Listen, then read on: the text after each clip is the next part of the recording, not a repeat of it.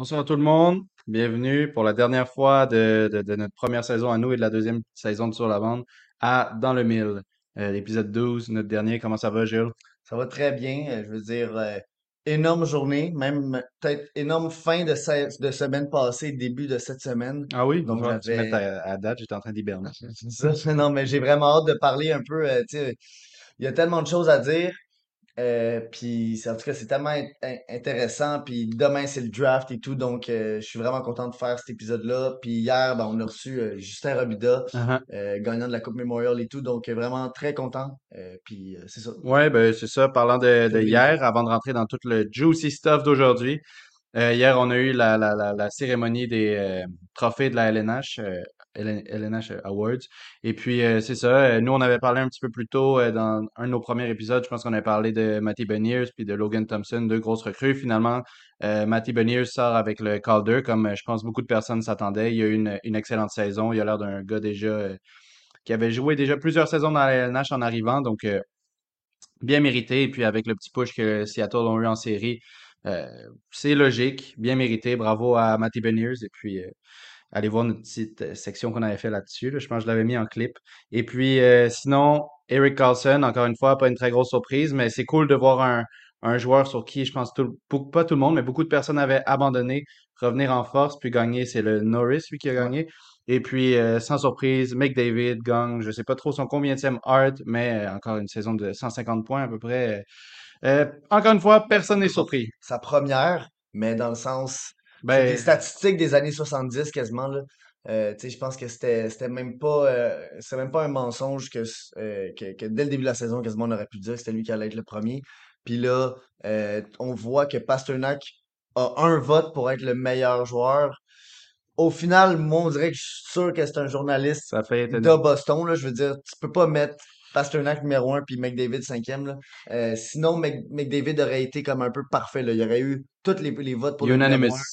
Euh, une année je voulais juste parler du fait que, tu on a parlé, on parlait beaucoup de Benius puis Thompson. Euh, puis au final, ben, en fait, c'était pas le bon goaler, c'était Stuart Skinner qui est fini deuxième avec quand même 24 euh, votes pour être le meilleur rookie.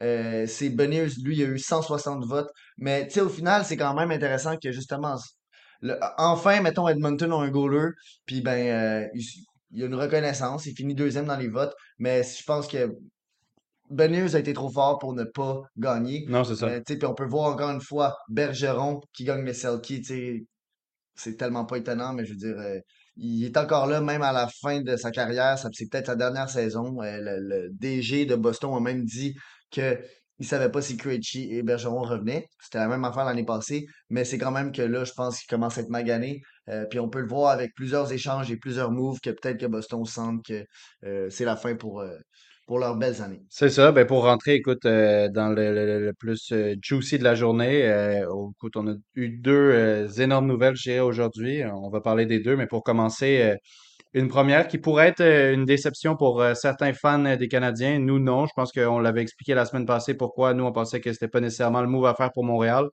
Puis au prix payé, je pense que c'est confirmé que c'était pas notre move à faire. Mais Pierre-Luc Dubois se retrouve à Los Angeles pour, il s'est fait échanger pour euh, Villardi, Iafalo, Coupari et un deuxième round 2024 qui avant appartenait à nous, donc à Montréal. Euh, en Villardi, euh, Winnipeg reçoit un joueur qui pourrait quasiment avoir le même impact que euh, Pierre-Luc Dubois éventuellement s'il continue sa, sa grande croissance. Donc vraiment un, joueur de, de, très grand talent qui a été très utile à Los Angeles. Et puis ils reçoivent aussi Iafalo, très bon joueur de depth qui est pas encore euh, très vieux, je pense 27-28. Donc Ouais, euh, je pense 29, là, un, dans le sens. un, un joueur utile, euh, pas nécessairement pour le plan tout de suite de, de Winnipeg, mais bon, un bon joueur de depth. Et puis Coupari, un, un ancien, je pense qu'il a été pris première ronde. Première ronde en 2018, si je me ça. trompe pas, mais je pense que c'était dans la fin. Ouais. OK. Ben, c'est ça. Ben, Coupari a un développement un peu plus lent que ce que les gens s'attendent, mais je pense que c'est encore euh, un- un- le le fait qu'il soit mis dans les trois, ça montre encore que c'est pas encore complètement un abandon. Je pense qu'il y a encore un petit peu d'espoir pour ce gars-là. Et puis, euh, ça pourrait être un solide euh, troisième, quatrième ligne, mais c'est ça. Euh, son ceiling était plus haut que ça. Mais bon, reste qu'il y a encore du NHL potential. Toi, qu'est-ce que tu penses du trade? Ben, premièrement, tu as parlé du deuxième round. C'est le deuxième round en 2024 du Canadien de Montréal. On sait pas encore aujourd'hui ça va ressembler à quoi notre Mhm. équipe, donc je peux pas savoir si euh, est-ce que c'est un haut choix de deuxième tour ou est-ce que ça peut finir un choix autour de cinquième rang, euh, cinquantième rang, ça se pourrait. Tu sais, ça se pourrait que ça soit fin cinquantaine, je sais pas. Euh, mettons, je mettrais mon argent sur le fait que ça serait autour du 45 à 55. Je pense que ça serait dans ce range-là.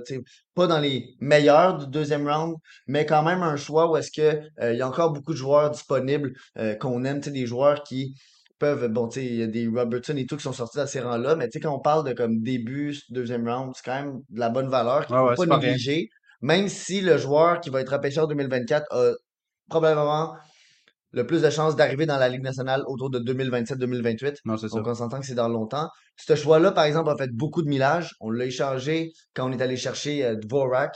Bergevin avait vraiment fait un coup de panique. Euh, bon, on a, tout le monde ici en ce moment a une alerte Amber. Euh, on On espère le continuer, retrouver. on espère que ça va, ça va se retrouver. Euh, Euh, ben, pour, aussi, je veux juste con- con- continuer ça. On a échangé ce deuxième tour-là avec un premier tour pour Christian Dvorak. Ensuite, Arizona ont échangé ce deuxième tour-là pour Shanderzy la semaine passée. Et là, Shanderzy, euh, c'est un défenseur que j'aime énormément. Il est à Arizona, ce qui est quand même étrange. On n'en a pas parlé beaucoup, mais on pas le- il euh, y en a trop. c'est vrai, il y en a trop. Mais dans le sens, Dersey, il se ramasse dans une équipe un peu vide. On l'a parlé la, la semaine passée, il y a plus de choix que de joueurs signés. En tout cas, affaire. Puis là, ben, euh, Winnipeg utilise ben, pas, non, pas Winnipeg. LA utilise ce choix-là pour aller mettre Envoyé. un petit, un petit sweetener. Euh, puis je veux juste parler du fait que Villardy, comme tu le dis, pas en comparaison de joueurs, parce que je pense pas que c'est le même type de Non, joueur non. avec Dubois, mais en type de euh, Impact d'impact puis de, de, de chaise qu'il peut prendre dans le sens de tu sais, top 6. Villardy a eu une belle année. Euh, pas un breakout, mais il a quand même démontré qu'il pouvait être un joueur euh, proche de son potentiel parce qu'il a quand même été repêché treizième et le monde le voit, euh, 11e même. Et le, le, le monde le voyait vraiment avec euh, euh, devenir un, joueur de quasiment première ligne. là. Je me rappelle que le monde en parlait comme si c'était la réinvention de, de, de Gretzky. Puis, faut aussi penser à l'aspect que Yafalo, c'est un joueur de maintenant. Puis Winnipeg voulait vraiment du maintenant. Fait que je trouve qu'ils l'ont. Pour le Canadien, j'aurais vu ça un peu comme un Kirby Dak, Ilonen, puis genre euh, Dvorak, puis j'aurais enlevé le deuxième round parce que je pense que Dak a beaucoup plus de valeur que Villardy. Mais tu sais, c'est, ouais. quand même des, des, des pièces que j'aurais pas été prêt à voir quitter. Dvorak, oui, euh, je veux dire, Ben aussi, Ilonen, je peux accepter, mais Dak, je veux dire, il, il aura ben peut-être mi- meilleur que, que lui. c'est aussi qu'il faut parler de la, de la situation aussi euh, monétaire où euh, euh, euh, Dubois a été signé 8 ans avec les Kings pour euh, plus cher que ce que nous on paye Suzuki et ce que nous on paye euh, Caulfield. Donc déjà ça, c'est quand même, euh, on parlait un peu de l'importance de, signer Suzuki et Caulfield dans un salaire à peu près proche, que ce soit comme un peu un, un corps partagé entre les deux.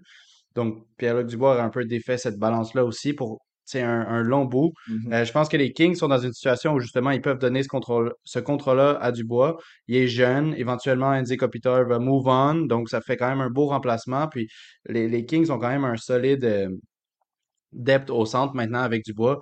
Ça, ça, ça a quand même du sens de pourquoi eux sont allés, euh, plus qu'à Montréal, à mon avis. Mais là maintenant, c'est ça ce qui est difficile pour les Kings, c'est que il me semble de ce que j'avais vu, c'est 4,2, 4,3 millions qui leur reste à, pour euh, re-signer euh, des joueurs à, à cette fin de saison. Et puis ils ont quand même euh, comme leur gardien Capricelo, Capricelo. Non, non, non, je- il, il, il est plus là.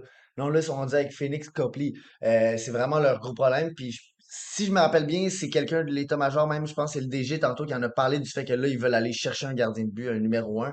Parce que, bon, oui, Aiden Hill a fait gagner Vegas, puis Laurent Brossoit un peu a fait gagner la coupe à Vegas.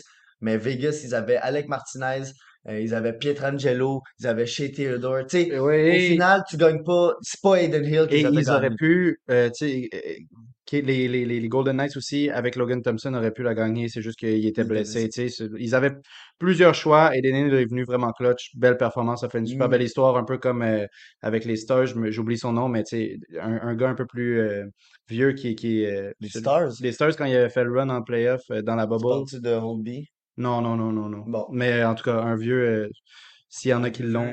Kaby Boulin, non, lui, c'est un nom. Lui, ça En fait tout cas, maudit. Mais c'est ça. Fait que les Kings ont des gros trous à remplir. Et puis en ce moment, c'est ça, ça va être curieux de voir un peu les, les, les, les, les- le cap, comment est-ce qu'ils managent leur cap pour aller chercher euh, ces trous-là. On me l'a dit, c'est Sean Dursey part. En tout cas, hâte aussi de voir c'est quoi le futur pour Winnipeg parce que on sait qu'il y a beaucoup de joueurs qui ne veulent pas nécessairement re-signer là-bas. Eddie Buck, on sait qu'il va s'en aller. Donc, à voir qu'est-ce qu'ils font. Est-ce qu'ils continuent vraiment de pousser pour le maintenant ou bien est-ce qu'ils vont devoir, euh, ils vont être obligés euh, de, partir un petit peu en rebuild. Mais bon, c'est ça le trade. On l'attendait. Ça ressemble à ça. LA, c'est vraiment un rebuild étrange parce que c'est tellement pas. Bon, de un, ils ont l'aspect de. C'est un, endroit que la, la plupart des joueurs quasiment accepteraient d'aller jouer à LA. Je veux dire, t'as la paix, euh, t'es dans le soleil. euh, tu c'est comme, comme la belle là. Los Angeles, c'est connu pour ça. Mais il y a l'aspect aussi que ils ont été une équipe au bas, bas, de classement. Puis, tu ils ont repêché deuxième en 2020, Quinton Byfield. Ils ont repêché cinquième en 2019, Alex Turcotte. Ils ont repêché onzième en, euh, tu pour aller chercher euh, euh, en 2017. En 2018 aussi, ils ont eu plusieurs tu sais. Puis, au final, quand tu regardes leur top 6, il n'y a pas un de ces joueurs-là qui est dans qui a été dans ce rebuild-là. C'est tous des, des joueurs qui sont allés chercher par échange ou signature.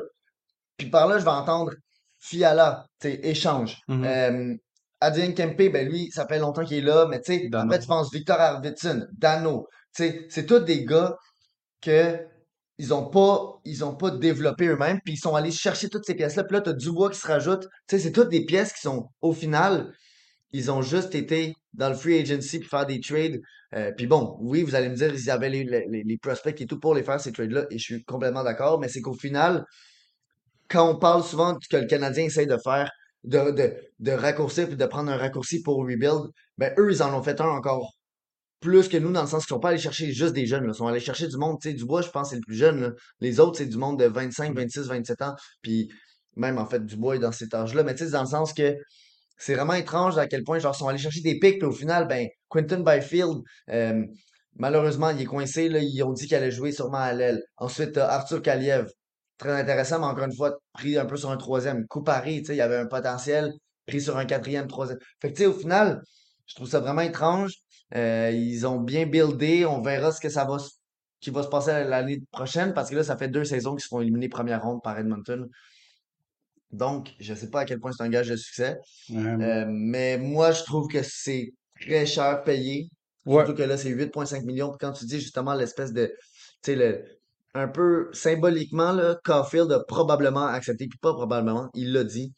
Il a pas, il a, il a- il a accepté son contrat parce que justement, il voulait rester euh, en dessous de Suzuki. Il voulait, créer un, pla- un, un peu un plafond de Ouais. que oui, si Mitchkov arrive puis fait 100 points, c'est normal qu'il le dépasse. Mais un Dubois qui a quasiment les mêmes statistiques que Suzuki, qui débarque et que juste après que Caulfield a signé, Kent Hughes accepte de le signer à 8,5 millions, j'aurais tellement vu ça comme ben, Caulfield aussi, j'aurais vu ça un peu comme une trahison, puis un peu comme un, tu sais, un peu genre une espèce de manigance, puis je ah, je sais pas à quel point ça aurait créé une belle, une belle culture, on parle toujours de ça. Je- moi, je suis quand même très content là, que, Ben, que je- Dubois se, se ramasse pas chez nous. C'est ça, je pense que si Dubois était venu, ça aurait été, on aurait, on bêtait vraiment sur le fait qu'il allait tout faire pour venir à Montréal et tout faire à Montréal, ça comprend aussi prendre un discount pour être autour du même Mm. range que ces jeux-là. Fait que, écoute, peut-être que lui aussi, à la fin de la journée, on parlait beaucoup de Dubois à Montréal, mais lui aussi a eu son scénario de rêve où il y a une équipe où il va avoir un gros rôle et un gros contrat.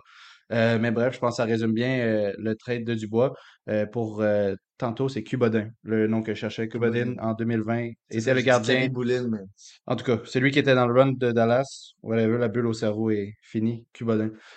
Sinon, on a aussi vu, justement, tu en as parlé un petit peu au début, le- le- les, Blackhawks et Boston. Boston avait vraiment comme un- une fenêtre de une année avec une excellente équipe. Là, ils se retrouvaient un petit peu dans le pétrin avant euh, le- les UFA, le draft. Ils n'ont pas beaucoup de, de, de, cap space, puis ils ont quelques joueurs à euh, re-signer. Puis euh, c'est ça, il y a des questions, Patrice Bergeron, Ketchy, qu'est-ce qui se passe? Puis là, pour se libérer un petit peu de cap, cap space, on les a vus envoyer Taylor Hall à Chicago. et Et Nick puis, Foligno. Ouais, et Nick Foligno a signé et puis euh, Taylor Hall, pas besoin, il avait déjà son contrat, mais c'est ça. Donc Chicago, qui est une équipe qui a du cap space, qui ajoute un petit peu de talent autour de Bedard, parce que sinon ça aurait été un petit peu triste, voulons dire. Je pense pas que c'est encore une équipe qui est qui a un, un top 6 complet, qui s'en va faire quelque chose, mais euh, ça va être cool pour Bedard justement d'avoir peut-être euh, un ancien euh, Taylor Hall, je pense qu'il était premier overall. Ben oui, c'est ça. oui, donc, un, bon mentor, puis peut-être justement quelqu'un pour Chicago qui peut aider un peu les jeunes. Je sais qu'il y a Lucas Schreichel aussi qui arrive. En tout cas, Chicago ont quelques jeunes intéressants. Et euh, Taylor Hall va faire une belle figure là-dessus, mais bon, c'est c'est un cap move pour une équipe qui la rend pas nécessairement plus compétitive, peut-être un petit peu, fait que quand même un, un petit move. Puis euh, Ben, comment je le vois, moi, cet échange-là, c'est Chicago savent qu'ils peuvent aller attirer du monde euh, comme Hall et Foligno, parce que Foligno, c'était juste les droits de son contrat. Après, il aurait pu ne pas re-signer. Là, il a décidé de signer un an, 4 millions. Puis Nick Foligno, c'est pas le joueur le plus demandé dans la ligue, là, on s'entend. Euh, et Boston, eux, perdent, ben pas perdent, mais se libèrent de 6 millions de cap. Euh, on sait pas non plus c'est quoi leur décision pour l'année prochaine parce qu'il y a trop de points d'interrogation encore. Mais euh, pour revenir au trade, tu sais, un gars comme Bedard peut tellement attirer des vétérans puis du monde qui se disent Hey, j'ai le goût d'aller jouer avec une, une vedette. Tu sais, on voit Andreas A- Athanasiou qui a signé. je pense que ça va pas être autant une risée que l'année passée. Puis je pense Non. que Chicago, eux aussi, veulent devenir une équipe qui a quand même de l'intérêt pour Bedard puis Puis builder autour. Parce qu'à un moment donné, euh, oui, c'est un, c'est un joueur générationnel, très fort probablement, mais tu, tu peux pas juste comme le pitcher là puis faire comme OK, je joue avec euh, ce gars-là. euh, tu tu- il peut pas jouer avec euh, Cashin. tu Puis mine de rien aussi, Bedard, sûrement que deux gars euh, avec qui tu sais, on parle de Chicago avant cette saison, qui- avec qui il aurait eu hâte de jouer pour avoir hâte de, de leadership, justement, c'est Kane et Taze qui les deux quittent. Donc là, Taylor Hall vient remplir un petit peu ce, ce- ce trou de, de manque de leadership. Euh, sinon, pour rester sur Boston, euh, on a vu, on les a vus faire des moves pour euh, trois défenseurs, je pense que tu Ouais. m'avais dit, dont Ben, en euh, gros, le, le retour de Hall et Foligno, ouais, c'était Alec Regula et Ian Mitchell, qui sont deux défenseurs droitiers. Et ils sont allés chercher pour Bowers, ils sont allés chercher un défenseur qu'on a quand même beaucoup vu jouer parce qu'il était en même division que le Rocket, Riley Walsh, un défenseur vraiment mobile qui jouait sur le power play pour Utica. Très bon défenseur, mais il n'a jamais ré- vraiment réussi à, à- à prendre sa place euh, en LNH. Donc, il y a encore euh, beaucoup de, potentiel, puis il pourrait devenir un, un- third pairing pour euh, Boston qui fait mal sur les unités spéciales. Donc, pas du tout un mauvais move à mon avis, puis il va pas, va pas coûter cher.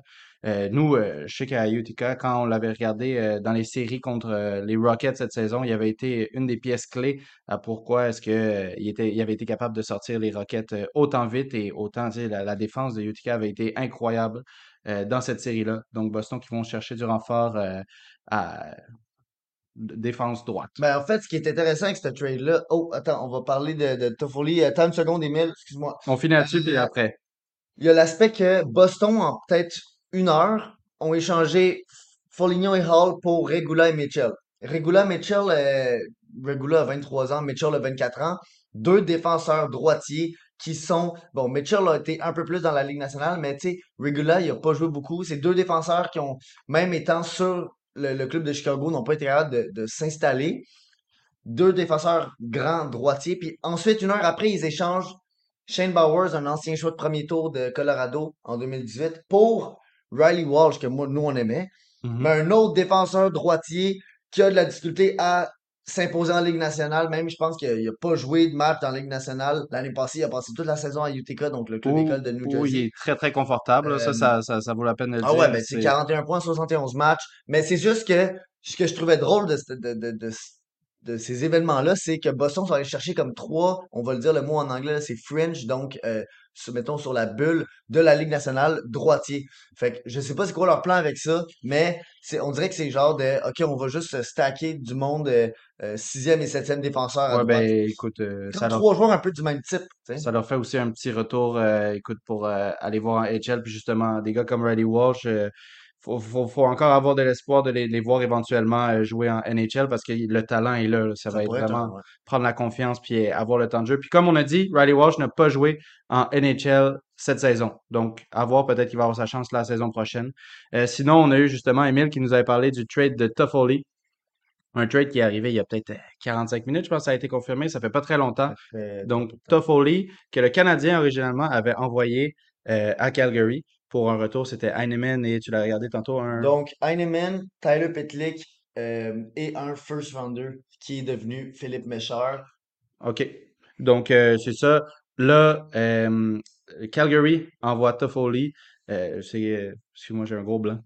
Euh, Ah, ça- New Jersey, oui. Toffoli s'en va à New Jersey pour Sarango- Sharangovic, euh, ailier de, de, de 25 ans, Mhm. plus euh, le 80e choix, qui est un troisième tour euh, qui était dans le retour de euh, Damon Severson.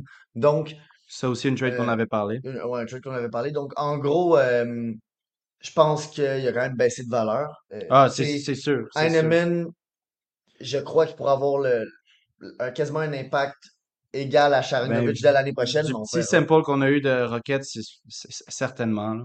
Puis, tu sais, on parle quand même d'un first, mais cher, que bon, euh, ça après, c'est à l'équipe de décider c'est qui le joueur qu'ils prennent, mais à la base, c'est quand même un first. C'est un Mhm. first qui a fini par être le 21e, là, je veux pas dire de, niaiserie, mais me semble que c'est ça. Mais whatever, tu sais, un, un pic dans les vingtaines. Euh, donc, c'est quand même, on a capitalisé sur sa valeur. Quand je dis on, ben c'est Ken Hughes. mais- Ouais, ouais, Ken Hughes. Puis euh, là, je sais pas, c'est c'est- un des premiers trades qui, qui montre un petit peu la dégringolade qui se passe à Calgary. Euh, je pense qu'ils essayaient de, Ils étaient vraiment avec la mauvaise saison d'Huberdeau, euh, Mackenzie Weegar qui lui a pas eu une mauvaise saison, mais tu sais, Calgary, ils sont pas dans une. Ils pensaient se garder dans une, euh, une place pour compete, puis finalement, ça marche vraiment pas. C'est comme un gros flop. Puis là, finalement, j'ai essayé de garder ça un peu behind the door, mais ça sort dans la dernière, des deux dernières semaines que personne veut vraiment signer là-bas des, du core qu'ils ont en ce moment. Fait que peut-être que ça s'en va vers un rebuild, en tout cas une situation assez difficile. Puis je pense que le retour qu'ils ont pour Toffoli, ça montre exactement ça. Euh, s'ils l'avaient tradé juste au deadline, le retour aurait été pas mal plus haut. Là, c'est un gars qui il reste un an, puis on sait qu'il voulait pas signer à Calgary. Fait qu'écoute, ils, prennent ce qu'ils peuvent pour lui, mais c'est loin euh, du retour que le Canadien ont eu. C'est loin de la valeur euh, que Toffoli peut avoir parce que Toffoli a pas eu une, une saison euh, complètement dégueulasse. Là, c'est encore un joueur très, très utile. Puis je pense que New Jersey, une jeune équipe, il va ajouter une présence un peu plus vieille. Toffoli a été euh, dans les équipes de, de, de LA qui étaient compétitives, qui sont allées loin. Il a joué avec des vrais leaders, donc il ajoute une présence un peu vétéran. Puis encore un excellent joueur. C'est pas juste un vétéran qui est là pour euh, ajouter un. Il est encore un très très bon joueur qui peut jouer sur euh, une deuxième ligne, troisième ligne au besoin, sur les unités spéciales power play. Il est, un très très très très bon joueur. Donc euh, New Jersey vont être super contents de l'avoir aussi pour euh, les futurs runs en playoff. C'est ça. Ben, I mean, Tyler Toffoli, meilleur pointeur de Calgary, 73 73 points en points. 82 matchs, il en a pas manqué un, 4,2 millions. Euh, je suis quand même assez étonné du retour, là, quand je regarde ça, c'est quand même, Mais c'est ça, ils se sont fait prendre un peu. là. tu sais, c'est comme un peu juste comme, what? Genre, semble, en Ben, tout cas, Sharangovich avait beaucoup de potentiel il y a deux saisons quand il est arrivé rookie, puis on dirait que depuis, il a comme pas été capable de euh, remonter à ce niveau-là de performance, parce que, en fait, quand il a commencé, il y avait un très bon rythme, il avait 30 points en 52 matchs et là, il est comme jamais redépassé ça. Euh, Émile, là, il y on a a, une très bonne ça. question. On a un autre commentaire euh, qui nous, nous, nous parle un petit peu d'autres aspects du down de Calgary. Est-ce que c'est à cause de l'aréna? Est-ce qu'il y a des problèmes cachés? Euh, sûrement.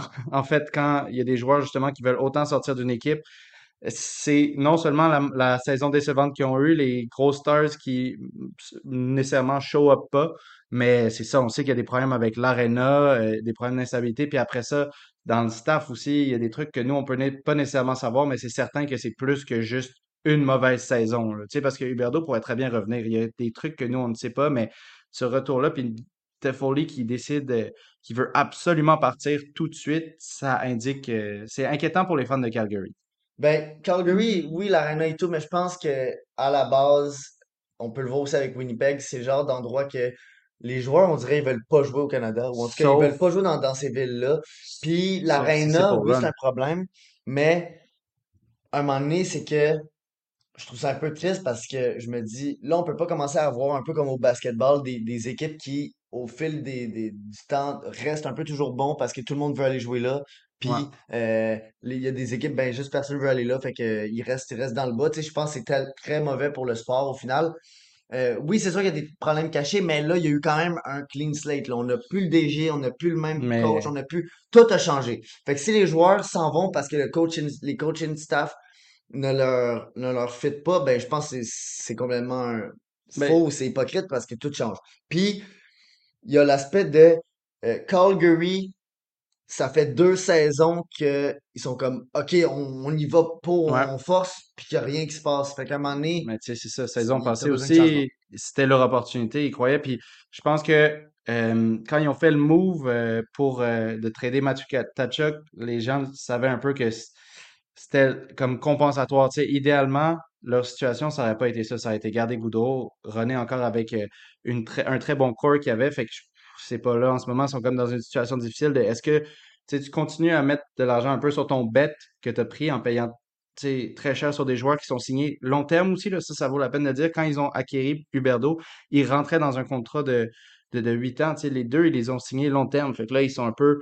Ils ont comme mis beaucoup d'argent sur ce gros projet-là, puis finalement, euh, ça floppe un peu. Fait que ils sont vraiment rendus dans une période un peu difficile sur euh, qu'est-ce qui se passe. Mais bon, euh, ça, on a un Facebook yeux qui nous parle un peu ce qu'on disait tantôt, que New Jersey va être très solide cette saison. Je pense que même sans Toffoli, il l'aurait été.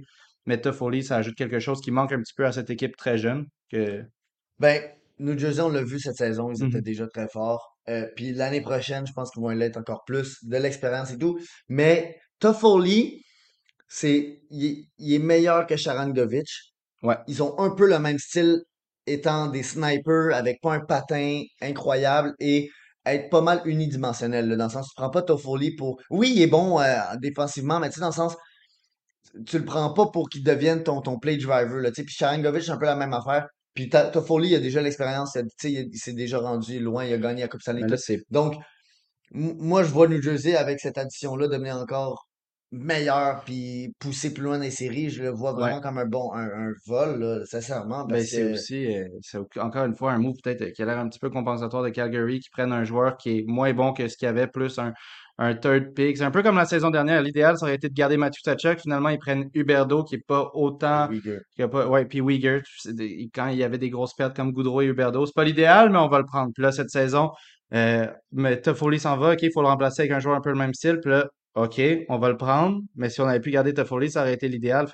Encore une fois, une off-season qui s'annonce peut-être décevante pour les fans de Calgary à voir. Mais bon, euh, une autre équipe euh, qui a fait beaucoup de, on a plus de rumeurs que de mouvements, mais on a entendu euh, beaucoup parler de Daniel Brière qui a pris charge des Flyers, notamment avec un trade qui est tombé à l'eau un peu avec Saint-Louis où on savait que Torrey Krug aurait été dans le deal, mais que finalement le deal n'a pas pu marcher parce que Torrey Krug a un no movement clause. Il faut qu'il soit d'accord avec le trade et il voulait pas s'en aller à Philadelphie. C'est quand même compréhensible, il est un peu plus vieux. Philadelphie, la direction, c'est pas encore clair. Donc, euh, il a décidé qu'il voulait pas aller là-bas. Donc, finalement, on n'a pas trouvé d'autres solutions au trade. Pour le moment, ça s'est pas passé. Et puis, euh, on a aussi euh, entendu parler de D'Angelo, qui en ce moment est un joueur de Philadelphie, qui serait, en ce moment, il y aurait un trade qui serait travaillé, puis ça, ça vient quand même de bonnes sources. Donc, on sait qu'il y a des discussions. Est-ce que ça va marcher? Reste à voir. Mais D'Angelo qui pourrait être de retour au Hurricane, ça pourrait être une très belle pièce pour encore une fois Hurricane, une équipe encore jeune qui cette saison avait une belle opportunité de faire quelque chose qu'ils ont pris mais qui a totalement floppé en, euh, demi-finale euh, de la, Coupe Stanley. Là. Ils étaient à deux doigts puis finalement ils se sont fait battre. Je pense que c'est en quatre games, ils se sont fait sweep en demi-finale. Ouais. Puis euh, là, c'est ça. Ajouter un D'Angelo qui qui a qui avait beaucoup de problèmes au début dans sa carrière, des problèmes de caractère. Les gens disaient qu'il ne voulait pas dans le locker room, puis qui a été capable vraiment, c'est une belle histoire à mon avis, de se reprendre en main, puis de montrer un, un peu atteindre le, le, le, le potentiel qu'on savait qu'il avait, parce qu'il a toujours été très bon sur la glace. C'est juste que à- quand il était euh, chez les Rangers, on savait qu'il y avait des, des, des fights dans la locker room, donc vraiment des trucs que tu, tu veux éviter à tout prix, vraiment la définition de locker room cancer. Puis cette saison, on n'a pas vraiment eu d'histoire comme ça sortant de Philadelphie, puis il est excellent sur la glace. I mean, D'Angelo était juste raciste. Donc, au final, Ah, euh, ça, je savais pas. il a carrément été raciste avec Alexis Gorgiev, là. Donc, euh, je pense, je sais pas à quel point il peut retravailler là-dessus. Je pense qu'il peut juste arrêter de faire des commentaires de même. Mais c'est vrai que c'est un Bon, cancer dans le locker room. ben C'est ça. littéralement un cancer. Puis aussi que, pas, cette saison, une des excellentes performances, puis on n'a pas entendu parler de quoi faire. En tout cas, les Hurricanes, eux, décident que c'est un joueur qu'ils aimeraient avoir, puis apparemment, ça pourrait se faire euh, avoir. Euh, on a un commentaire en ce moment Ouais, est-ce qu'on attend juste un peu? OK, Moi, oui, j'attendrai deux secondes, juste pour cette question-là. C'est Scouting QC qui nous pose une question. On va attendre deux Ben, secondes. c'est ça, là, On on est à révéler. 29 minutes pour ceux qui nous regardent, vu que c'est le dernier épisode de la saison. On s'est pas vraiment euh, mis de limites pour ce soir. On a des sujets auxquels on veut parler, dont euh, ce que Scouting, Scouting QC nous demande, et puis euh, bien sûr le trade de New Hook. Donc c'est toutes des choses qui s'en viennent. On se met pas le stress de 30 minutes ce soir. On, on discute, Ouais. on a nos sujets, puis euh, on va toutes les faire. Puis si vous avez des questions, euh, Allez-y. allez-y, on va discuter avec vous un peu Mais bref, qu'il y en ait plus. Mais donc, oui, Philadelphie, mais Philadelphie, mais on l'a vu, ils ont fait un- un- une action qui, au final, c'était un énorme échange avec euh, Saint-Louis. Puis finalement, ben, c'est Kevin Hayes qui a été échangé pour un sixième choix à cause de Saint-Louis. Krug. Ben, à cause de Torrey Krug, mais dans le sens, Kevin Hayes, c'est quand même un joueur de très bon niveau. Là, je veux dire, c'est leader, tu sais, qui, a- qui, a qui a été vraiment genre, euh, qui a eu Philadelphie à cœur et tout. Et là, il se fait échanger pour un sixième choix, puis c'est quand même assez surprenant. Mais ce que ça indique, c'est à quel point avoir de l'argent, surtout en 2022, 2023, puis 2024 et sûrement dans les années à venir, à quel point l'impact que le cap a jamais monté, c'est rendu une richesse d'avoir de l'espace. Ouais. Tu sais, Kevin Hayes, 54 points en 81 matchs, vétéran et autres, mais il fait 3,5 millions. Ben, Mais là, maintenant, techniquement, là, parce, que c'est était 50% 50%, retain. mais Mais il faisait un gros 7 salaire à. Philadelphie, ouais. Et ils sont seulement capables d'aller chercher un sixième Sixième. Et repêchage. c'est ça. Sixième, ils le donnent pour autant peu et ils sont obligés de retenir 3,5 millions pour du vent. Là. Ils ont, pour ce 3,5 millions, là, ils ont rien. Ils n'ont pas de points, ils n'ont pas de, de, de présence, vétéran de. Ils ont rien, rien. Puis il finit pas juste l'année prochaine, là, il finit en 2025-2026. Donc, 2023-2024, 2024-2025. Et donc, encore trois saisons avec Kevin Hayes, puis avec Saint-Louis, ben avec Philadelphie qui ont 3.5 sur la masse. Il y a aussi un autre petit échange de même. Euh, Mackenzie Blackwood, Ouais. le goaler qui était supposé être le goaler pour euh, Ouais, ben, toute, euh, les, les, les- peut-être toute la décennie 2020 euh, de New Jersey. Ben, il se fait échanger pour un sixième choix à San Jose. pas très surprenant après les performances de Schmidt en playoff. Euh, peut-être que c'est ça, ça a juste montré à New Jersey que Schmidt était plus près que ce qu'il pensait. Et puis, euh, justement, il s'est fait un peu, euh, écoute, veut pas remplacer. C'est un gardien qui est pas, euh, quand même, qui va pas coûter un, minimum, là, qui va quand même coûter une certaine somme. Donc, il échange à une équipe qui sont prêtes à faire cet investissement alors que eux le sont pas et ont le backup.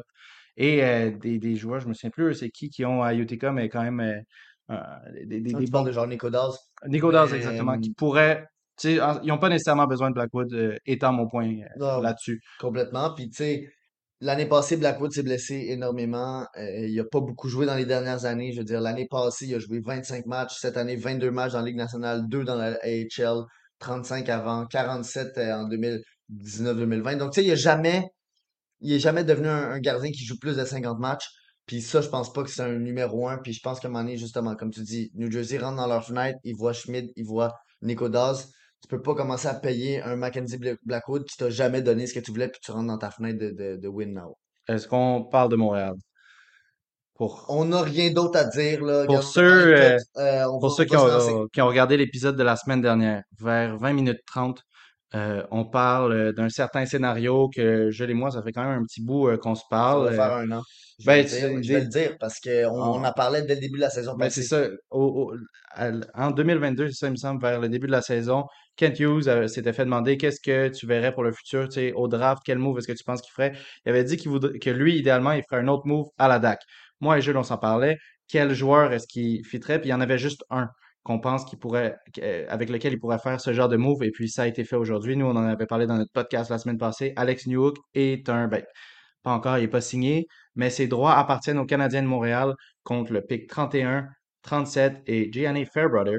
Euh, Est-ce qu'on fait juste répondre à ça ici? Parce que ben, moi, c'est juste un peu c'est après. dans la même, c'est dans la même, dans la même case. Mais on va vous faire lire la question de Scouting QC, puis on va comme s'en aller dans cette direction-là. C'est ça, on va en parler juste après New York. Donc, Stradin QC, c'est avec nous. On va y répondre éventuellement. Il faut juste nous donner le temps de développer tout ça. Mais il dit, pensez-vous que le Canadien aurait avantage à échanger le cinquième pick pour reculer un peu et obtenir un jeune prospect ou un choix de mid-round, genre avec Philippe pour le 7 et 22? En fait, pour répondre à cette question, je pense qu'il faut qu'on parle un petit peu de c'est quoi le type de joueur que New York est. Et une fois qu'on aura établi le, le- le- le- le tableau un peu de ce trade-là, on va pouvoir un peu parler de ce qu'on pense que ça veut dire pour demain. Puis c'est une question complètement légitime. Absolument. L'échange de New Hook, je pense, vient encore plus, euh, en- encore plus mettre de l'emphase sur est-ce que quelque chose va vraiment repêcher au cinquième rang. Puis on l'a vu tantôt dans sa conférence de presse, il s'est fait demander est-ce que demain tu penses repêcher au cinquième rang? Puis Kent Hughes, qui a quand même depuis le début de, de, de, son poste de directeur général, a été capable d'être très franc et de cacher ses émotions quand même.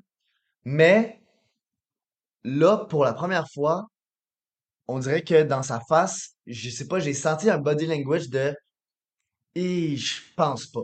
De genre, il y a beaucoup d'appels, puis je pense pas que je repêche demain cinquième. Vous pouvez aller le voir, euh, c'est sur le Twitter du Canadien de Montréal. Mais Mais tout ça pour dire que, bon, c'est une autre question euh, qu'on va comme venir vers là, c'est ça, pour commencer, écoute, euh, je vais te, te, te, te, te, te, te- te lancer là-dedans avec euh, une question euh, moi-même, euh, quand tu regardes un petit peu ce que le Canadien a en ce moment, quand on regarde le style de joueur que Newhook euh, est, que tu sais, nous, ça fait quand même un petit bout qu'on le regarde quand même malgré ses minutes limitées, qu'on avait vu jouer un petit peu en NCAA, qu'est-ce que tu penses qui amène à Montréal? Puis pourquoi est-ce que tu penses que ce trade-là a été fait en regardant un peu le core qu'on a?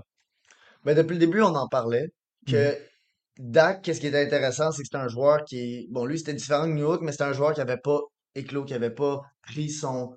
Euh, un peu comme son avenir en main, je pourrais dire.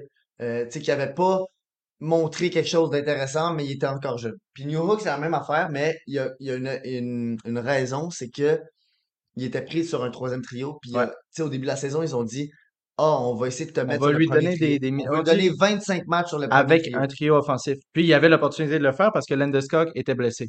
Puis ils l'ont juste. juste, ben Yann Bednar, le coach, il l'a juste enlevé très vite. Je me rappelle plus combien de matchs, mais tu sais, ils l'ont enlevé très vite puis il est revenu au troisième trio. Est-ce que c'était l'erreur de Bednar ou c'était juste que Newhook ne montrait pas assez de, de, Ben, de, de potentiel? Je pense que c'est un peu des deux. Mais moi, de, de ce que je vois là, de l'échange, c'est toute part de l'échange de Johansson, de Ryan Johansson. Tu sais, on voit l'Avalanche aller chercher un deuxième centre qui aurait pu être la place de New Hook. Puis c'est un peu comme l'année passée quand la Caroline ont euh, échangé pour aller chercher le, euh, le joueur de là, je, maudit, je, je l'avais sur le bout de la langue il y a deux secondes, euh, un joueur, euh, tu sais, un, un vétéran qui était euh, à Winnipeg avant. Euh, ça- ça- il, il va me revenir, mais ils sont allés chercher oui, c'est ça, le- un, un- un- joueur de centre quand Kotkaniemi était supposé de prendre ce, ce rôle-là. C'est comme euh, quand ils ont un- une équipe qui est dans une situation pour compete en ce moment, comme Colorado, qui, malgré leur euh, playoff très décevante, savent qu'ils ont encore une équipe remplie de talent. Euh, si vous regardez Bowen Byron, Kale McCarr, McKinnon, en tout cas, une équipe qui pourra aller gagner la coupe.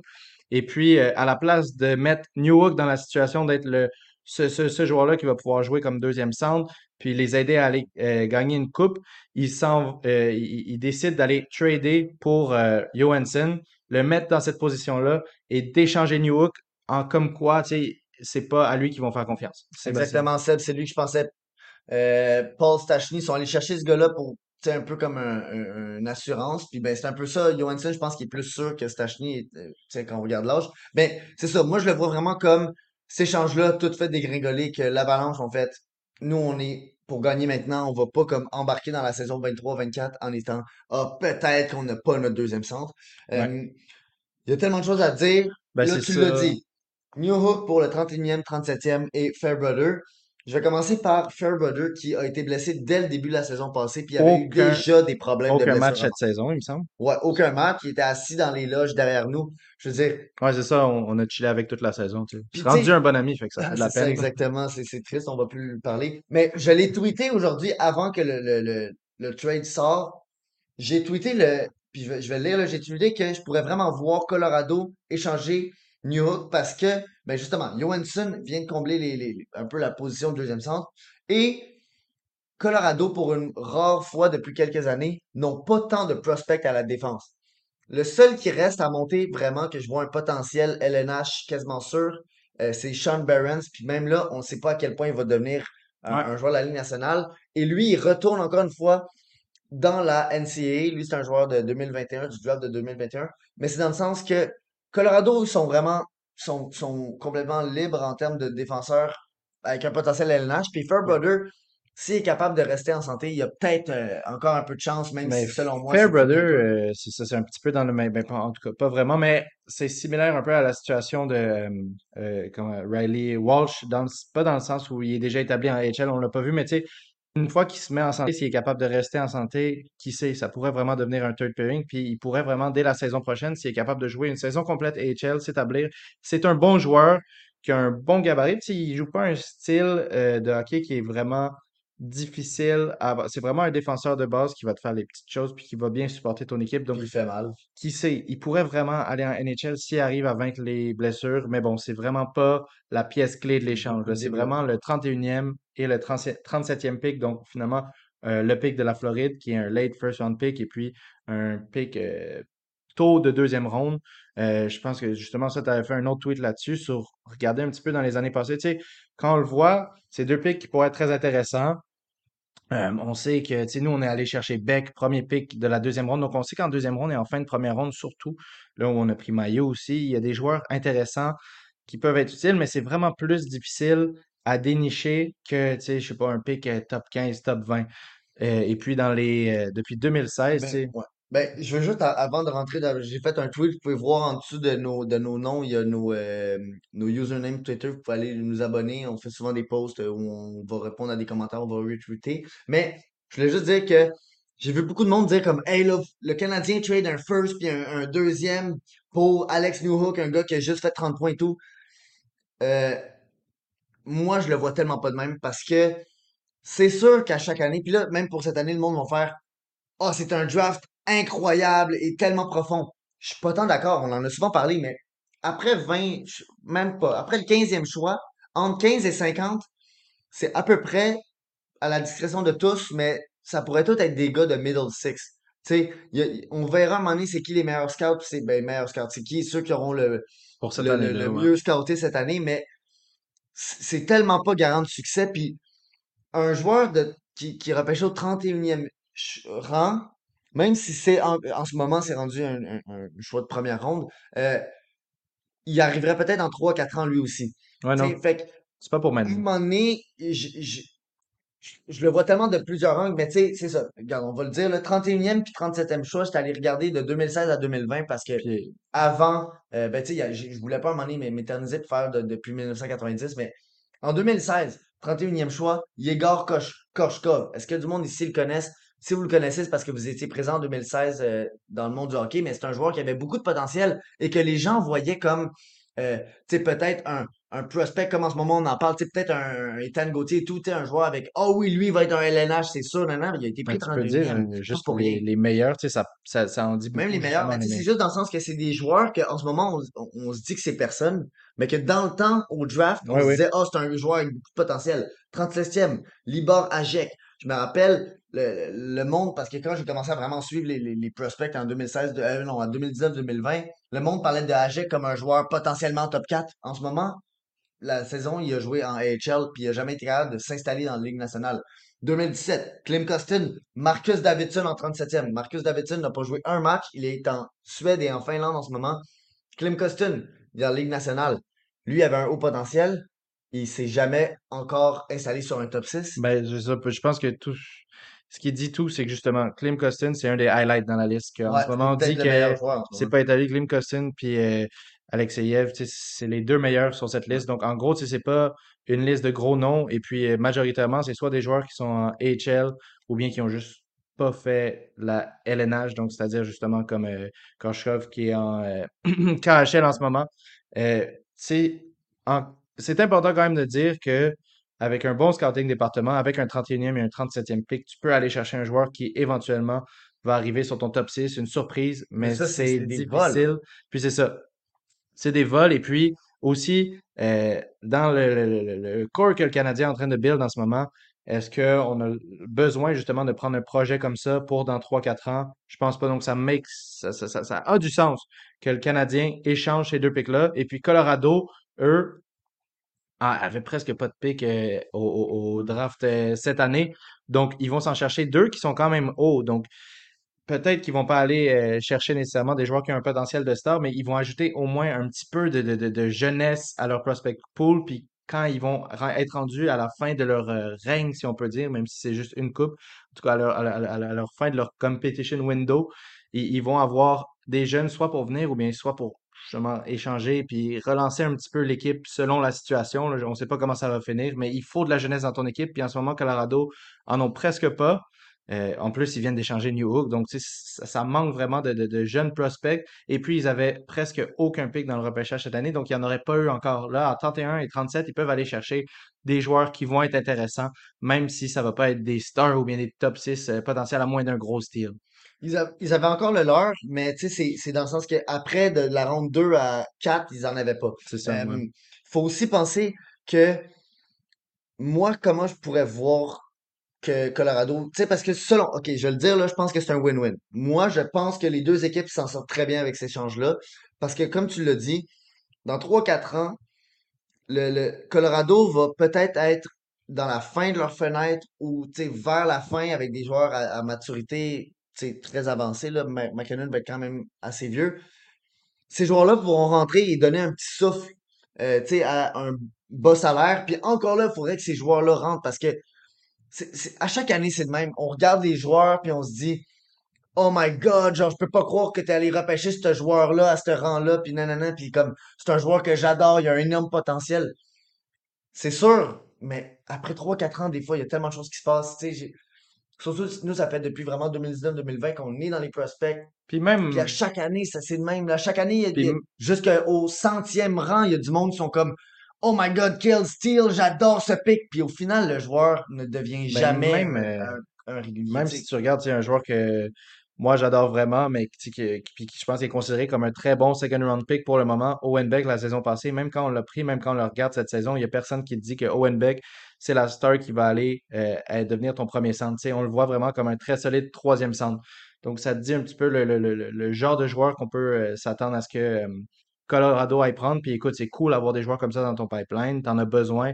Mais en ce moment, à Montréal, c'est pas nécessairement dans notre timeline. Puis on n'en a pas vraiment besoin. Tu sais, l'année dernière aussi, on a beaucoup, euh, on a beaucoup repêché. On a beaucoup de jeunes intéressants. Mhm. Fait qu'on n'avait pas nécessairement besoin d'aller prendre là. Puis euh, je pense que Ben, ouais, je ben non, c'est juste que je veux parler du fait que t- on en a beaucoup.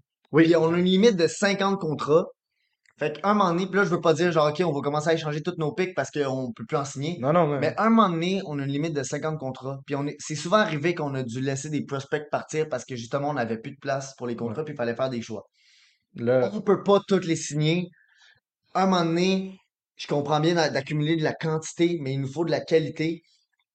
New Hook, dès l'année prochaine, peut quasiment jouer sur notre deuxième trio, dépendamment, tu sais, Mar- Mar- Martin Saint-Louis l'a dit, je sais pas, on verra au camp, puis pour, ouais.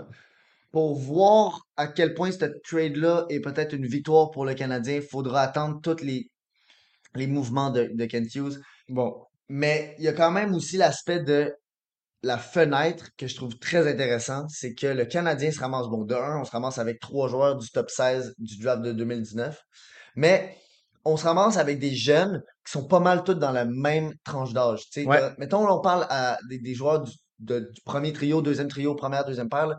tu te ramasses avec des gars, euh, tu sais, comme Suzuki de- du draft de 2017, mais t'as des gars comme Harris, 2018, t'as des gars comme Jack High, qui lui, techniquement, c'est un gars de 2019. Caulfield, Dak, Puis même euh, tu Goulet, les, Goulet, dans les plus 2020. jeunes, sont pas. euh, tu sais, on a, Byron, on a Slav puis Goulet de l'année de l'année prochaine qui sont dans les, dans les plus jeunes, mais c'est Goulet, le, le- 2020. Mais c'est ça, mais même là, le core comme match vraiment bien. En, plus le Ça temps avance, plus euh, justement, tu sais, l'année prochaine, on pourrait pas aller prendre un gars euh, middle, euh, middle à la fin, première ronde, puis s'attendre à ce qu'il y ait un impact de quand on va compete. Il va arriver trop tard pour quand ça va être le timeline. Le timeline pour que le Canadien compete, c'est relativement bientôt. Tu sais, pas la saison prochaine, mais déjà juste la saison prochaine avec New Hook, on pourrait voir une belle amélioration. Puis euh, en- Mais ils vont tous à peu près atteindre le prime en même temps, ouais, dans un sens. Tu sais, c'est que tu dis, quand, mettons, mettons, on se base sur 2019, le draft 2019, quand les gars de 2019 auront 26-27 ans, qui est statistiquement leur prime, Goulet aura ouais, 25-26. mais c'est ça. Euh, Suzuki aura 28-29. Fait que tu sais, ce que je trouve vraiment nice là-dedans, c'est qu'on aura des joueurs qui vont être peut-être les, les, pas peut-être, mais on verra parce qu'on sait pas ce que l'avenir nous réserve, mais les, les visages de notre, de notre franchise vont être tous dans la même tranche d'âge, ce qui pourrait faire que c'est là qu'on gagne notre coupe. Mais là, euh, justement, on va revenir à la question de Scalding QC qui est Jérémy. Euh, je pense que ça fait un beau cercle parce que ça montre justement, en ce moment, là, cette année, si, admettons, 10 ans, on prend au pic 5, c'est une de nos dernières années, je pense, la dernière, où on va prendre autant haut, où on a la chance de prendre quelqu'un qui pourrait avoir un impact quand on va compete. Si, admettons, on prend Michkov, puis il arrive dans 3 ans, puis un impact directement, c'est le bon timeline, comme on parle. Donc, ce draft-là, à mon avis, est vraiment crucial pour ce que le Canadien va être capable de faire. Puis là, comme Jérémy l'a dit tantôt, on entend beaucoup parler de gens qui disent Ah, New Hook se fait trader à Montréal. Il est en dessous de six pieds, donc encore un petit joueur, même s'il joue pas un style de jeu qui est petit du tout. Tu sais, par exemple, Cole joue petit. New Hook ne joue pas petit. Euh, fait que là, on parle de trade down pour aller faire un trade, par exemple, comme l'exemple que Jérémy a dit, c'est avec Philadelphie pour aller chercher le 7e et le 22. Et là, euh, hypothétiquement, aller chercher, euh, moi, ce que j'ai vu, c'est comme euh, aller essayer de prendre Reinbacker et. Ouais. C'est parce que c'est des joueurs qui amènent de la grosseur et que le Canadien aimerait. Moi, personnellement, je pense pas. J'espère vraiment qu'on prend dans le top 5 parce que, à mon avis, dans le top 5, peu importe qui est-ce qui, qui, qui, est disponible de, de, de- tu sais, tous ceux qui sont lancés dans la discussion, que ce soit par miracle euh, Carlson ou bien que ce soit Benson qu'on a parlé ou bien que ce soit Mitchkov, c'est tous des talents qui ont euh, le potentiel d'avoir une production élite et un impact de joueur élite. Et un joueur comme ça, à mon avis, on ne peut pas vraiment le passer. Surtout, on en parlait tantôt avant le podcast. L'année dernière, on avait des producteurs élites, ben, un gros producteur élite. Les gens le savaient que Logan Cooley, c'était le gars de production du draft. On aurait pu aller le chercher. Puis à la place, euh, vu qu'on savait que l'année d'après, ça allait être, donc le draft de cette année 2023, allait être rempli de joueurs qui avaient, qui, qui avaient un potentiel pour de la production élite, Offensive, ouais. offensive élite. On est allé chercher Slavkovski, bon pick à mon avis, mais là, cette année, il faut aller récupérer, ce qu'on n'a pas pris la saison dernière. Puis avec Benson, avec Mitchkov, tu peux aller faire ça. Ben, j'espère vraiment que le trade de New Hook, parce que je le vois des deux côtés, puis tu sais, tu l'as montré tantôt, il y avait vraiment deux tweets back-to-back Ouais, qui étaient l'inverse complètement. Tu en avais un qui disait, aller chercher New Hook, ça prouve justement qu'ils ont- vont pas aller chercher Mitchkov parce qu'il est trop petit, et Benson, puis il y en avait un autre qui disait, ah ben là, ils vont aller chercher un centre, donc ils vont aller chercher C'est ça, c'est Grant McCagg et puis euh, un autre, c'est juste un. C'est juste, c'est, Mais en gros, juste pour dire que ce trade-là, c'est un peu dans les deux, ça va dans les deux sens, tu peux le voir, tu sais, tu peux le voir des deux côtés. Moi, je le vois plus du côté de, ils vont aller chercher de la grosseur. On dirait, que je- on dirait que c'est un peu un indicatif de, Mais malheureusement, tu sais, tu le dis, oui, il joue gros, il joue pas autant gros que Benson, mais je me dis, tu viens d'aller chercher un autre joueur en bas de six pieds. Tu sais, même si on, on se dit que, tu sais, parce que on n'en a pas parlé, là, au final, mais New Hook, c'est quoi qui, c'est quoi ses forces? Très polyvalent, peut jouer à l'aile, peut jouer au centre, très rapide, très compétitif, joue avec beaucoup de, de, de, de, de- volonté. Euh, tu sais, c'est- quand Sur est arrivé, sur les unités spéciales, dans le les deux. euh, power play et euh, infériorité numérique. Puis quand Hughes est débarqué, il a dit Je veux des joueurs vite, ben, une équipe vite et compétitive et euh, avec beaucoup d'intensité. Puis c'est exactement ça, Que- euh, New Hook. Puis moi, je trouve que New Hook, ça pourrait tellement devenir un bon couteau, euh, couteau suisse, tu Exact, sais, que tu peux mettre un peu partout dans le line-up de la première à la troisième ligne qui va t'amener quelque chose. Euh, L'année prochaine, je le verrais faire à peu près 20 buts, 20 passes, 40 points, puis peut-être à son pic, un 60 Ben, points s'il se ramasse avec une ça. ligue offensive. Moi, c'est ce que, ce que, ce que je tiens à préciser, c'est que euh, je sais que le pressentiment en ce moment que euh, Jules euh, exprime, c'est le même que moi j'ai. J'ai l'impression aussi qu'on va move down. Si je devais mettre mon argent sur quelque chose qui va se passer demain, ça serait ça aussi. Je pense que ça va arriver. Moi, l'opinion que exprimée plus tôt, c'est vraiment le mien, ce que moi je ferais à cette position-là. Puis moi, j'irais prendre à numéro 5. Mais bon, j'ai encore grande confiance à Kent Hughes. Ma- peu importe ce qu'il fait demain. Euh, mais c'est aussi, je pense que c'est important quand même de dire que en ce moment, avec ce trade-là, ça fait beaucoup parler. Puis, je sais pas, quand on est sur Internet, puis on regarde un peu les rumeurs, tu sais, avec aussi les sites poubelles qui vont mettre des trucs, on, Ouais. on- on peut vraiment se faire convaincre d'un truc sans vraiment de, de, de, de, de base ferme. Donc, ce que le Canadien, euh, que le Canadien veut trader pour reculer, c'est vraiment, comme Jules l'a dit tantôt, il a utilisé le bon mot, c'est un pressentiment. C'est un pressentiment qui est partagé, je pense, entre nous deux, puis entre beaucoup de, fans des Canadiens. Mais ce pressentiment n'est pas basé sur une grosse rumeur.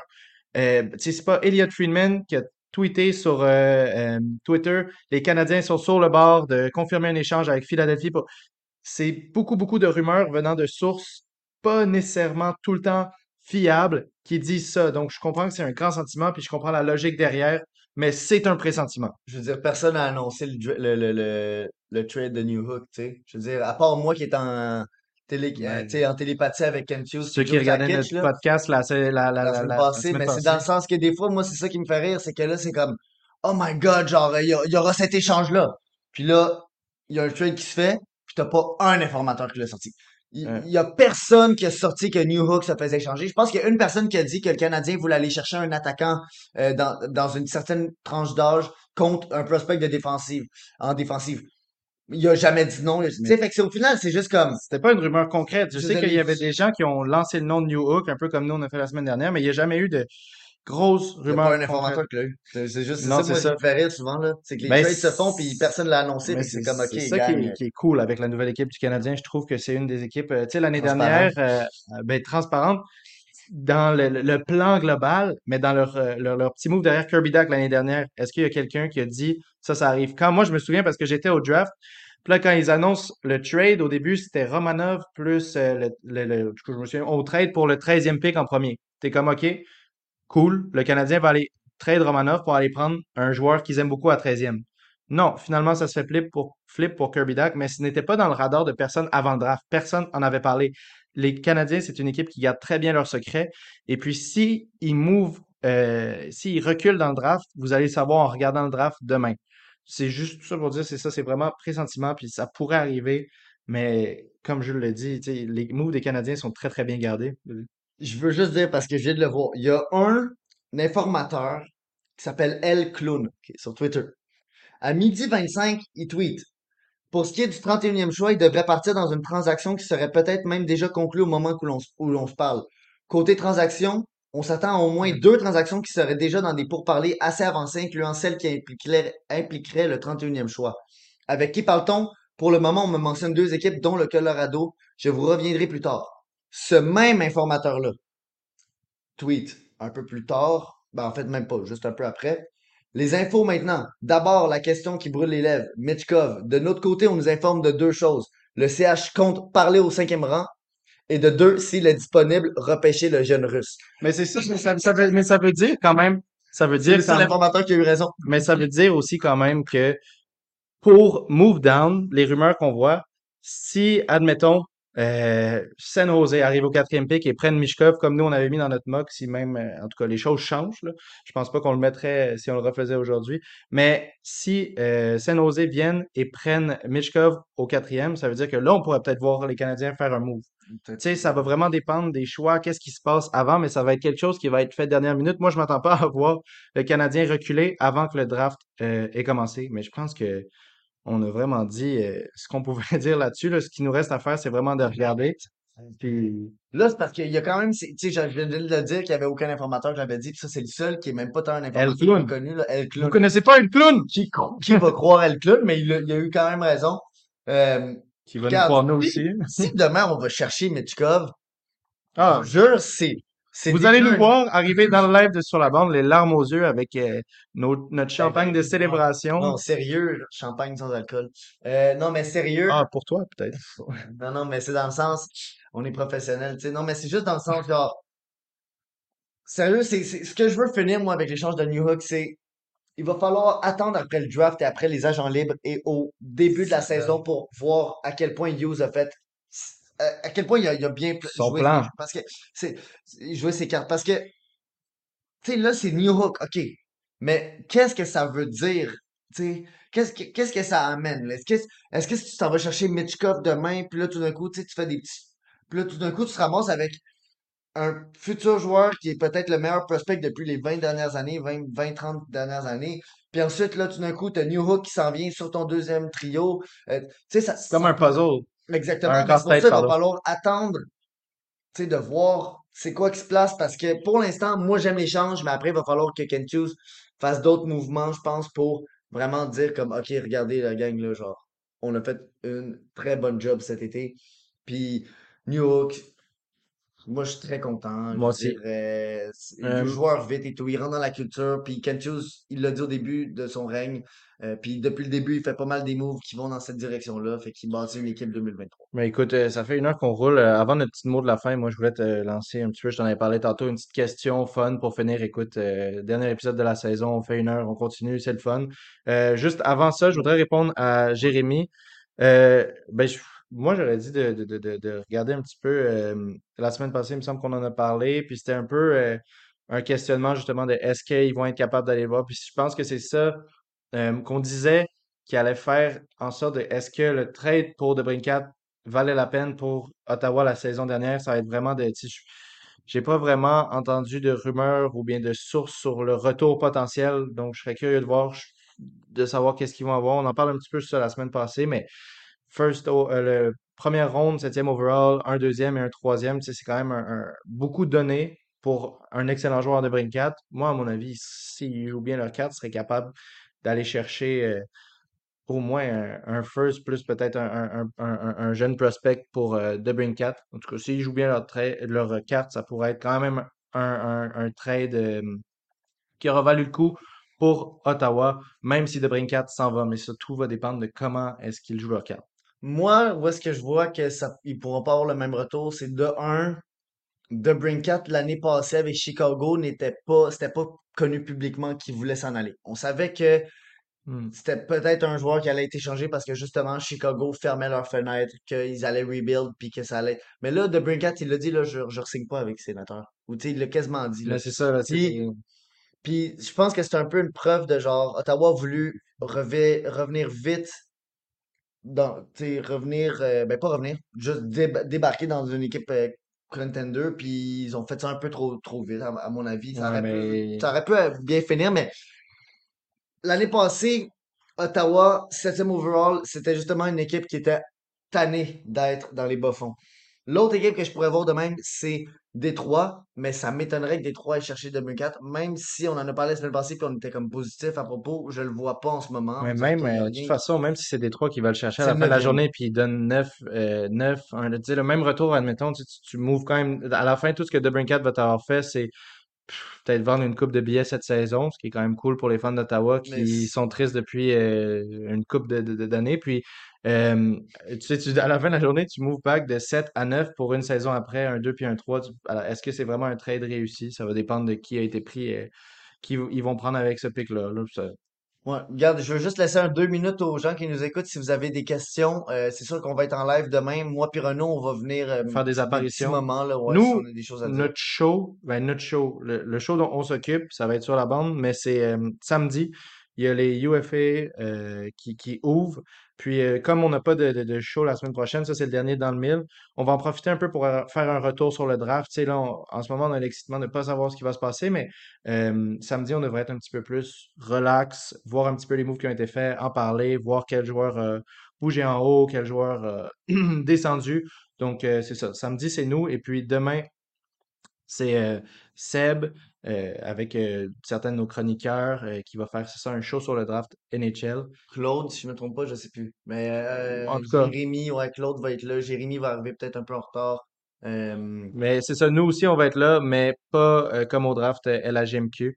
on n'a pas de, de, de, de, questions, donc moi, c'est ça, je finirai avec ma question pour toi. maintenant qu'on est à moins de 24 heures avant le draft, euh, en regardant un peu notre mock draft, la liste qu'on avait fait, mmh est-ce qu'il y a un joueur que tu déplacerais ou bien quelque chose que tu penses qui a changé, un trade que tu penses fortement qui va arriver? Qu'est-ce que tu changerais si tu pouvais faire une modification, par exemple, à notre mock? Ben là, c'est sûr qu'avec le clown, ça a peut-être changé un peu notre avis, mais si, mettons, on fait abstraction de ça, là, puis quand je dis le clown, c'est le, le, le, compte Oui, oui, pas une insulte. C'est son nom. personne, c'est carrément son nom. Mais, mais c'est le genre de truc que je verrais, puis là, je suis comme, ah non, Ryan Backer retourne en discussion. Puis quand je dis ah non, c'est parce que Ryan Backer, selon moi, c'est un très bon prospect. Puis c'est comme Dvorsky, là. Faut faire attention à, tu sais, un peu comme Shane Wright l'année passée. Dès que le Canadien ne repêche pas ou, whatever, on commence à bâcher le joueur pour essayer de comme dans notre tête à nous, ouais, c'est ça, notre rationaliser le truc. Ouais. rationaliser, puis genre rabaisser l'autre pour faire comme non, non, non, on a pris la bonne décision. Mais le monde, il huait Slavkovski quand il est rentré dans le belle. Tu sais, fait que, faut être, tu sais, faut, faut, faut rester, euh, je pense, humble. Je sais pas comment ben, dire. Tu sais, faut rester, garde, euh, Borski, très bon joueur, Ryan Barker aussi, mais c'est tout cinquième euh... rang quand t'as des Benson, Mitchkov, Will Smith qui vont. Non, mais c'est ça. Deux de ces trois-là vont être disponibles. C'est pas parce qu'on le prendrait pas que c'est pas un bon joueur. Mais, pour revenir à la question de tantôt, si on est pour prendre un Rainbacker ou Leonard, j'adorerais qu'on fasse un trade de même. Ben, parce que. Ça semble logique. Tu te dis, au septième, au septième pick, les probabilités que le cinquième et sixième choix soient Rainbacker et Leonard quand il y a Mitchkov disponible, puis Benson, je pense que c'est très bas.